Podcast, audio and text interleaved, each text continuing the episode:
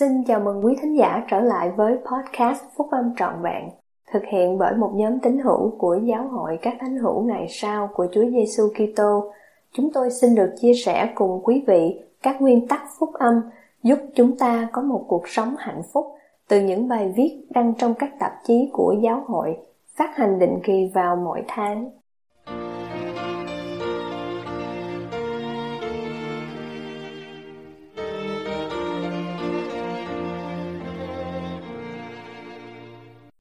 Các phước lành của đền thờ, bài của Chủ tịch Thomas S. Monson 1927 đến 2018.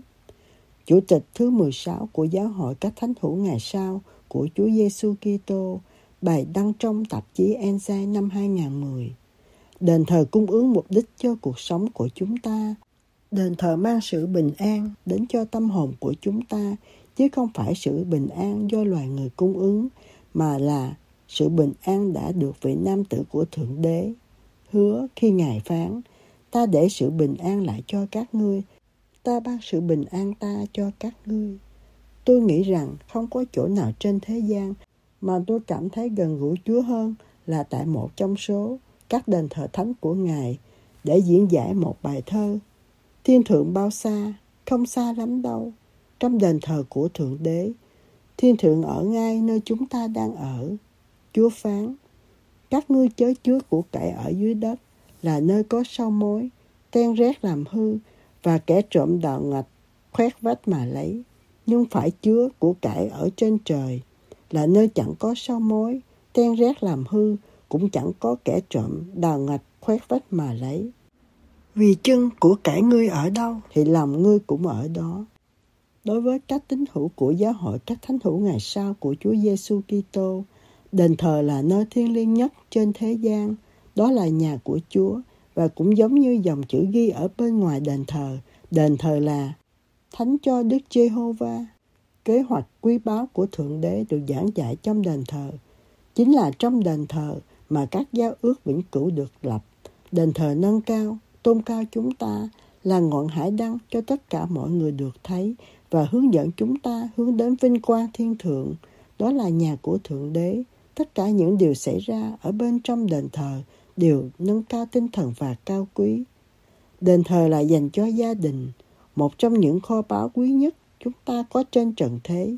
Chúa đã nói rõ ràng với chúng ta là những người cha, chỉ rõ rằng chúng ta có trách nhiệm để hết lòng yêu thương vợ mình và lo liệu cho họ cùng con cái của chúng ta. Ngài đã nói rõ rằng công việc cao quý nhất mà chúng ta là cha mẹ có thể làm được thực hiện trong nhà của chúng ta và mái gia đình của chúng ta có thể là thiên thượng, nhất là khi hôn nhân của chúng ta được làm lễ gắn bó trong nhà của Thượng Đế. Cố anh cả Matthew Cowley là một thành viên trong nhóm túc số 12 vị sứ đồ, có lần nói về kinh nghiệm của một người ông vào một buổi trưa thứ bảy khi ông dắt tay đứa cháu gái nhỏ của mình vào một ngày sinh nhật đi tham quan, không phải là sở thú hoặc đi xem cine, mà đi đến khuôn viên đền thờ. Được người chăm sóc vườn tược đền thờ cho phép, hai ông cháu đi đến các cổng lớn của đền thờ. Ông đề nghị đứa cháu đặt tay của nó lên bức tường rắn chắc và rồi trên cánh cửa đồ sộ. Rồi ông dịu dàng nói với đứa cháu, hãy nhớ rằng ngày hôm nay con đã chạm tay vào đền thờ một ngày nào đó, con sẽ đi vào bên trong. Món quà của ông cho đứa bé không phải là kẹo hoặc kem, mà là một kinh nghiệm có ý nghĩa nhiều và trường cửu hơn, làm biết ơn đối với ngôi nhà của Chúa. Đứa cháu gái đã chạm tay vào đền thờ, và đền thờ đã ảnh hưởng đến cuộc sống của nó. Khi chúng ta chạm tay vào đền thờ và yêu mến đền thờ, cuộc sống của chúng ta sẽ phản ảnh đức tin của chúng ta. Khi chúng ta đi vào ngôi nhà thiên liêng này, cùng ghi nhớ các giao ước chúng ta lập trong đó, thì chúng ta sẽ có thể chịu đựng mọi thử thách và khắc phục mọi cám dỗ. Đền thờ cung ứng mục đích cho cuộc sống của chúng ta.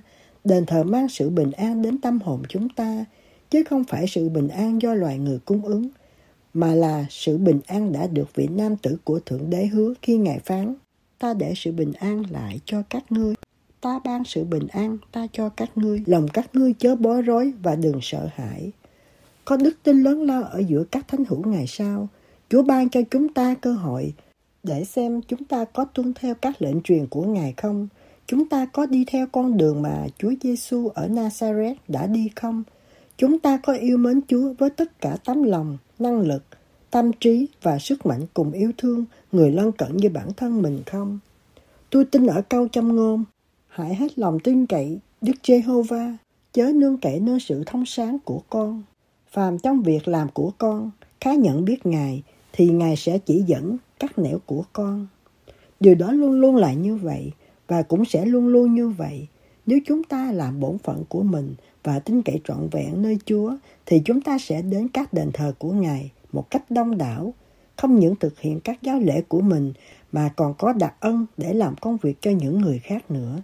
Chúng ta sẽ quỳ xuống tại bàn thờ thánh để thay mặt làm lễ gắn bó kết hợp các vợ chồng và con cái cho suốt thời vĩnh cửu. Các thiếu niên và thiếu nữ xứng đáng từ 12 tuổi trở lên có thể nhận giáo lễ thay cho những người đã chết mà không có các phước lành của phép báp thêm. Điều này sẽ là ước muốn của cha thiên thượng dành cho các anh chị em và tôi. Cách đây nhiều năm, một vị tộc trưởng khiêm nhường và trung tính anh Percy K. Fraser, được kêu gọi để ban các phước lành tộc trưởng cho các tín hữu giáo hội sống ở bên kia bức màn sắt.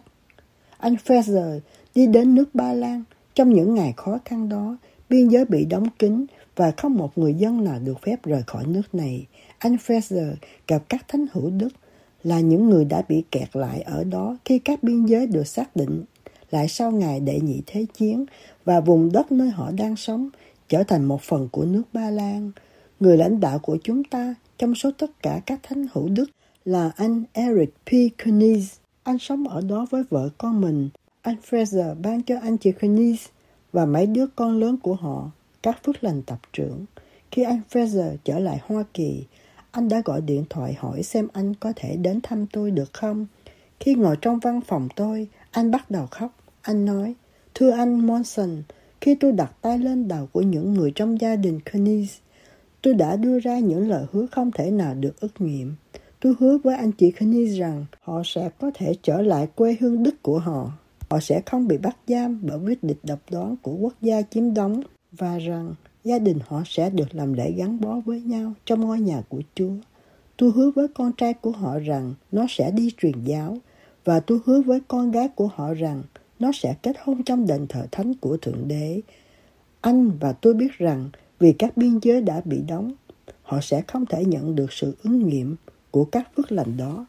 Tôi đã làm điều gì vậy? Tôi nói, anh Fraser, tôi biết anh rất rõ đến mức tôi biết rằng anh đã làm đúng theo điều mà cha thiên thượng muốn anh phải làm. Hai chúng tôi quỳ xuống bên bàn, làm việc của tôi và trút lòng mình cùng cha thiên thượng, nói rõ rằng những lời hứa đã được ban cho một gia đình tận tụy đối với các phước lành của đền thờ, của Thượng Đế và các phước lành khác. Na đã bị khước từ đối với họ. Chỉ có Ngài mới có thể mang đến phép lạ chúng tôi cần. Phép lạ xảy ra, một hiệp ước được ký kết giữa những người lãnh đạo chính quyền Ba Lan và những người lãnh đạo Cộng hòa Liên bang Đức, cho phép người dân Đức bị kẹt lại trong khu vực đó được di chuyển đến Tây Đức. Anh chị Phoenix và con gái của họ di chuyển đến Tây Đức, rồi anh Phoenix trở thành giám trợ của tiểu giáo khu nơi họ sinh sống. Cả gia đình Kuniz đi đến đền thờ thánh ở Thụy Sĩ và ai là vị chủ tịch đền thờ chào đón họ trong bộ cơm lê màu trắng với đôi tay dang rộng. Không ai khác ngoài Percy Fraser, vị tộc trưởng đã đưa ra lời hứa cho họ. Giờ đây, với tư cách là chủ tịch đền thờ Bern, Switzerland, anh đã chào đón họ đến nhà của Chúa cùng sự ứng nghiệm của lời hứa đó và làm lễ gắn bó cho cặp vợ chồng đó với nhau và con cái với cha mẹ của chúng. Cuối cùng, đứa con gái của họ đã kết hôn trong nhà của Chúa, đứa con trai nhận được sự kêu gọi phục vụ truyền giáo toàn thời gian. Đối với một số chúng ta, cuộc hành trình đến đền thờ chỉ cách vài khu phố. Đối với những người khác, phải vượt đại dương và đi nhiều km đường trước khi họ bước vào đền thờ thánh của Thượng Đế. Cách đây một vài năm, trước khi đền thờ ở Nam Phi hoàn thành, trong khi tham dự một đại hội giáo hạt lúc bấy giờ ở Salisbury, Rhodesia, tôi đã gặp vị chủ tịch giáo hạt Reginald J. Neal vị chủ tịch và vợ ông cùng mấy đứa con gái yêu kiều của họ gặp tôi. Khi tôi bước vào giáo đường, họ giải thích với tôi rằng họ đã dành dụng phương tiện và chuẩn bị cho cái ngày họ có thể hành trình đến đền thờ của Chúa. Nhưng ôi, đền thờ xa xôi quá. Và lúc kết thúc cuộc họp, bốn đứa con gái yêu kiều hỏi tôi về đền thờ. Đền thờ như thế nào vậy? Chúng cháu chỉ thấy hình thôi. Chúng ta sẽ cảm thấy như thế nào khi bước vào đền thờ? Chúng ta sẽ nhớ điều gì nhất? Tôi đã có cơ hội để nói chuyện với bốn đứa con gái đó về nhà của Chúa trong khoảng một giờ đồng hồ. Khi tôi đi ra phi trường, chúng đã vẫy tay từ dạ và đứa con gái nhỏ nhất nói chúng cháu hẹn gặp ông trong đền thờ nhé. Một năm sau, tôi có cơ hội chào đón gia đình Neil trong đền thờ Salt Lake. Trong căn phòng làm lễ gắn bó yên tĩnh, tôi có đặc ân kết hợp anh chị Neil cho thời vĩnh cửu lẫn thời tại thế. Rồi các cánh cửa mở ra và mỗi đứa con gái xinh đẹp mặc quần áo trắng tinh bước vào phòng. Chúng ôm chặt mẹ rồi cha chúng, nước mắt động trên mi họ và lòng họ tràn đầy biết ơn. Chúng tôi thấy thật gần với thiên thượng. Giờ đây, mỗi người có thể nói, bây giờ chúng ta là một gia đình vĩnh cửu. Đây là phước lành kỳ diệu đang chờ đợi cho những người đến đền thờ. Cầu xin cho mỗi người chúng ta sống cuộc sống xứng đáng với bàn tay trong sạch và tấm lòng thanh khiết để cho đền thờ có thể ảnh hưởng đến cuộc sống và gia đình của chúng ta. Thiên thượng bao xa, tôi làm chứng rằng trong các đền thờ thánh, thiên thượng không hề ở xa, vì chính là trong những nơi thiêng liêng này mà trời và đất hợp lại, và cha thiên thượng ban các phước lành lớn lao nhất cho con cái của Ngài.